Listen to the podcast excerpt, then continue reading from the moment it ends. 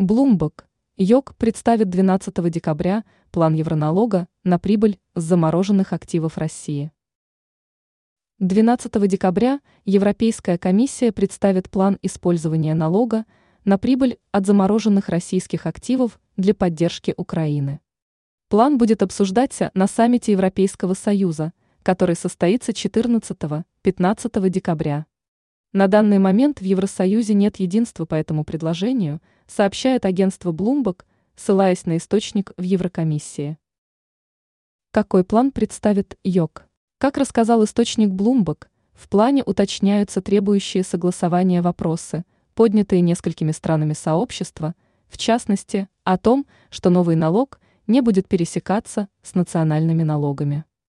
Будет ли план оглашен публично или представлен в закрытом режиме на заседании Комитета постпредов ЕС перед саммитом, не уточняется.